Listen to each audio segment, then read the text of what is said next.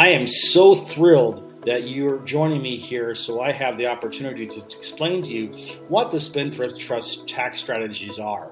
And of course, uh, you may or may not know that the, the Spendthrift Trust is actually just a shortened name of the actual trust, which is non grantor, irrevocable, complex, discretionary Spendthrift Trust. But let's face it, who wants to say that mouthful when we uh, want to talk about the trust? But before I can dive into all this amazing content, uh, I have to, you know, give you a disclaimer that I am not a licensed tax or legal advisor. I don't give tax, legal, or accounting advice. This material has been prepared for informational purposes only and is not intended to provide and should not be relied on for tax, legal, or accounting advice. You should consult your own tax, legal, and accounting advisors before engaging in any financial transaction.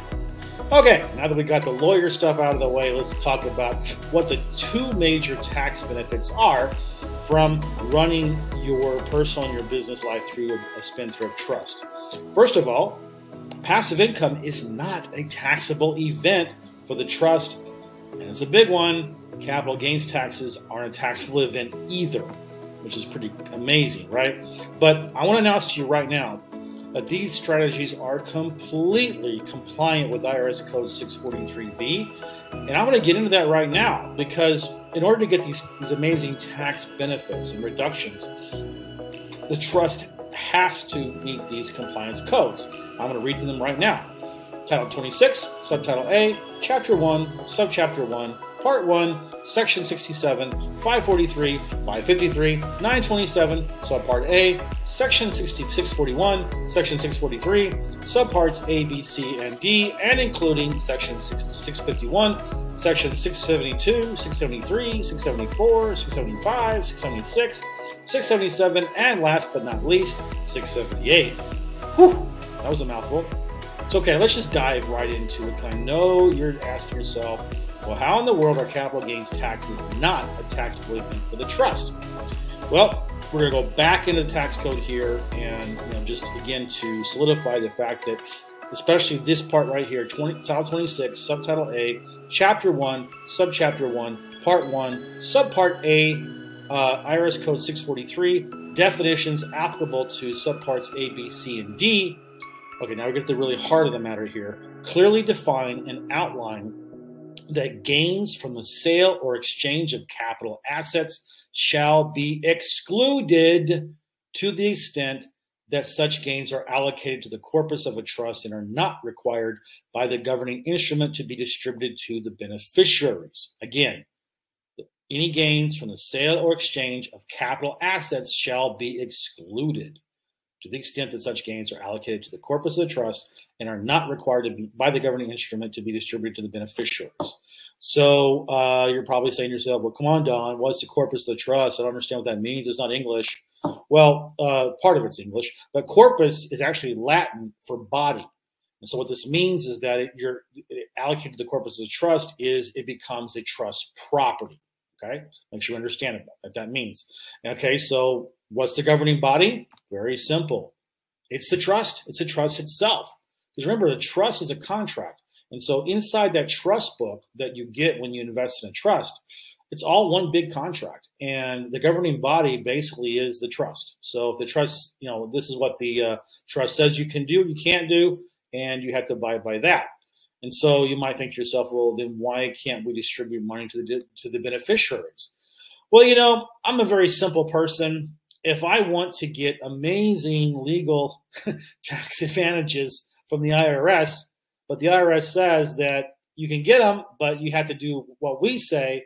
Eh, I'm probably going to do what the IRS says, right? When the IRS says jump, you jump, right? My gosh, I'd be looking to see if I can increase my vertical jump just to get those tax advantages, right? So uh, let's talk about who benefits from the no capital gains tax events with this trust. Well, real estate investors, they're huge, right? I mean, when they when they sell investment properties, they get hit with capital gains. The only legal remedy that they have right now is a, to, to do a 1031 exchange. I can tell you from experience that 1031 exchanges are not easy. Uh, you have to get a property under contract very quickly within 45 days. It has to be a similar property. If it's not similar, if there's any discrepancy, you have to pay taxes on the difference. And a lot of times it doesn't even work. and you have to pay taxes regardless. And business owners, oh boy, do they pay a lot of money on capital gains taxes? Because remember, it's not like you're out there selling a lemonade stand. Uh, you're just selling. You can sell a business for hundreds of thousands of dollars, even millions of dollars. You're on the hook for 20% from the sale of that property of, of your business. So that's really, really huge to be able to do this uh, and not pay those taxes. And of course, anything of value that you're selling crypto, stocks, forex, coin collections, whatever. If you sell for a profit, that's tri- that's a, a, capital gains uh, tax event that's being triggered.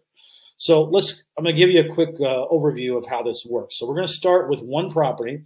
Let's say it's sold for a million dollars. Okay, let's go it free and clear. So you're you're going to pay 20% in capital gains uh, if you're an investor who decided or didn't know about the trust or you know didn't just said you know what I'm not going to do it. I'm going to do it old school you know, uh, you would owe two hundred thousand dollars, twenty percent from a million dollars, or do a cap, do a ten thirty one exchange. Maybe it works, maybe it doesn't, but you're going to put a lot of sweat equity into that, trying to trying to make that ten thirty one uh, work.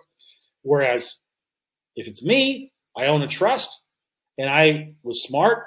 I had previously irrevocably sold that asset, that building, that property into the trust uh, and now it's a, it's a trust asset. I sell it as a trust asset, which means the title company sends the proceeds of the sale into my trust bank account or the trust bank account, and now that money can be used for other investments. But all it matters is that zero taxes are paid; they're all coming back into the trust, which is pretty awesome.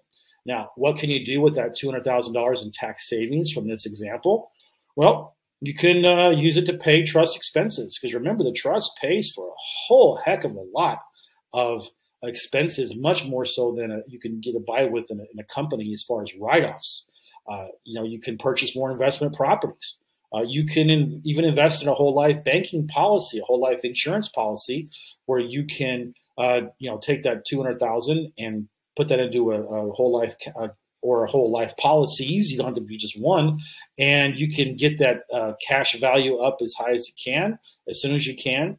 You can borrow against that tax-free money. You can use for other investments, or what I suggest is do both. You don't have to be locked into one of these things, but you got two hundred thousand dollars extra money. It's like it's like walking down the street. Seeing a, a suitcase, opening a suitcase up, and there's an extra two hundred thousand dollars in there that you wouldn't have had otherwise. That's really how powerful this is. Okay, so now we talked about capital gains. Let's talk about passive income and how this works with passive income. So, um, you know, why? How? How is passive income not a, cap, tap, a taxable event for the trust? Well, uh, let's go back to the code, right? Uh, we've already read this before. I'll just uh, talk about uh, the text of this one right now, where it says it further outlines that extraordinary dividends are excluded as items of gross income constituting extraordinary dividends, whereas the trustee, according to the terms and conditions of the trust, in compliance with all applicable local laws, and the trustee acting in good faith, determines that such gains are allocable, allocable to the corpus of the trust under the terms of the governing instrument and applicable law, applicable law shall not be considered income. Okay? IRS Code 643 subparts A, B, C, and D. Extraordinary dividend excluded as an item of gross income in accordance with these conditions the IRS puts on there. Pretty darn powerful. So, how does this work in real life? It's so simple. It's so simple. Listen, passive income for the trust, generally speaking, is a rent. So, if you have uh, you know assets that generate rents, leases, you know lease payments, any kind of passive income that comes in, that's that's good. I mean, any kind of income comes like that. It's it's a passive income for the trust.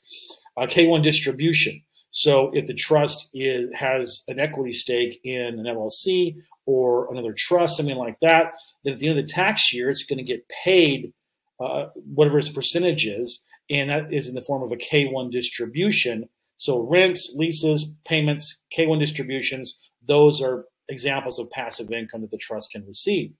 So, you know, and remember, if you don't have your investment property in, in a trust, like, you know, as an investor, you're going to get hit with capital, short-term capital gains on those rents, which is around 15 to 20 percent. That's a no, no, no. It's a pretty big chunk that you don't. It's completely avoidable if you have a trust. But see, because with a trust, you know, that it's a trust asset, and those rents come in, and that K1 comes in, then that's passive income for the trust. And I'll show you that's not going to be a taxable event. So um, another thing, what the trust can do, in addition to be to being uh, allowed to be a you know a, a member of, or have a limited partnership or membership in, an LLC, it can also uh, you know the LLC can lease assets. Or excuse me, can, LLC can sell its assets to an LLC, and the, and the trust could can lease those back to the LLC, and that would be the lease payment would be passive income for the trust as well. Uh, therefore, none of this none of this passive income is a taxable event for the trust. So, I, before we go farther, it's so important that you understand what an extraordinary dividend is and why it's so powerful. So, we're going to go back, cover the ground we've already covered, just for emphasis. Remember, Title 26, Subtitle A, Chapter 1, Subchapter 1, Part 1, Subpart A of IRS Code 643 with definitions applicable to subparts A, B, C, and D outlines that extraordinary dividends are excluded as items of gross income constituting extraordinary dividends. Whereas the trustee, according to the terms and the conditions of the trust, in compliance with all applicable local laws, and the trustee acting in good faith, determines that such gains are applicable to the corpus of the trust, under the terms of the governing instrument and applicable local law, shall not be considered income. Understand this, please. If when, when the income that has come into the trust is declared an extraordinary dividend for the trust at tax time, that literally means it's not considered income for the trust. Therefore, it's not taxable. Okay? So, how does this work? It's very simple. Okay? Your trust will file a 1041 tax return every single year. So all the income that has come into the trust, and we're making sure that it's all passive income, all right, lease payments, K1 distributions, as trustee, you have the discretion, the power to declare all that passive income to be an extraordinary dividend for the trust. And so once the passive income is declared an extraordinary dividend, it is not considered income according to IRS Code 643. So I'm sure you're asking yourself, well, how can I save money on my company's taxes if I use this strategy? Well, it's very simple. This is how you do it. You sell your LLC's assets to the trust. The trust leases them back to the LLC. And you also make the trust up to a 90% limited member or partner of the LLC. It could be 90%, it could be 80%, it could be 20%, whatever you feel comfortable with as far as what you want to do as far as producing the, the uh, taxable income of your LLC. Right. So I'm going to walk you through and show you how this works here. Okay. So when the, so we know the trust has leased, has so, I mean, the, the LLC has leased the assets, excuse me, the LLC has sold the assets into the trust. Um, the trust is going to lease that back, then back to the LLC. So the IRS will allow up to 70% of an LLC's pre-tax net income from the previous year to be used as a lease payment. And you can you can make those lease payments monthly, quarterly, twice a year. That's up that's up to you and your CPA and you know looking at your cash flow. That's but I'm just saying that's the ceiling. So it could be up to 70% of the pre-tax net income in the previous year. And of course, also depending on what what percentage you determine that the, your uh, LLC, your trust is going to have in the LLC, it could be up to 90%, then that's going to be sent to the trust as a K1 distribution. So the logic of this is that we are creating two additional expenses that's going to move the majority of the pre-tax net income of your LLC over to the trust. So the money sent to the trust as passive income will be declared an extraordinary dividend and no tax for the trust. As far as it goes with the, okay, I'm going to show you here right now, right? So if we have a, we have a real life example, uh, let's say that my, my real estate investing business, if I have a million dollars in pre-tax net income, I've already expensed out everything I could. I've deducted everything I can. So now all that's left are two more expenses that have to be deducted from my, my company's pre-tax net income the lease amount. Okay, let's say that I decided that $400,000 was the amount of the lease of the assets from the trust into you know back over to the LLC. That that's going to reduce my net income from one million dollars down to six hundred thousand dollars. So I sent four hundred thousand dollars over to the trust as a lease payment. Okay, so now the second and last expense we're doing here is remember the trust in this in this scenario is a 90% limited member. Therefore, 90% of the remaining $600,000 is going to go over to the trust as a K1 distribution, and that amount will be $540,000. So by adding these two additional expenses to the LLC, then the pre-tax net income is now only $60,000. That's what the the tax uh, amount for the LLC is going to be based on not a million dollars, not six hundred thousand dollars, sixty thousand dollars. So between the K1 distribution and the lease agreement, or excuse me, the lease payment, nine hundred forty thousand dollars has been sent to the trust. That's passive income. You, the trustee, declares that an extraordinary dividend. Right? Pretty cool, huh? So listen, I'm begging you don't be like these people. You can tell right now they're they're they're they're they're, they're having analysis paralysis by analysis. They're overthinking. Let's keep it simple, okay? It's really that simple. All we've done here in review is we've added two more expenses to your LLC's net income: a lease payment and a K1 distribution. That's it. That's it. And after we deduct those two additional expenses, whatever left over is going to be your LLC's taxable income. And you've seen from this example, it's going to be remarkably less than what it would have been without this strategy. Okay.